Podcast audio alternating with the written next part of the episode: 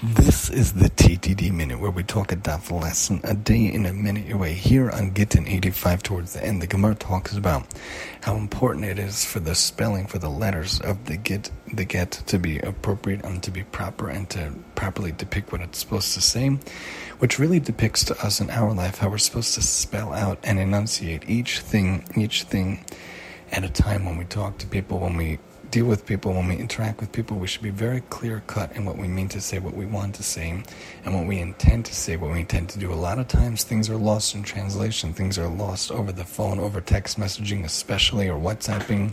We need to make sure to be clear cut. Just the Gemara talks about how each letter, how the word itself is so important. So, too, in life, when we spell, when we talk, when we interact with people, each thing is important. Make sure to say it clear cut. Make sure to say it concise but clear.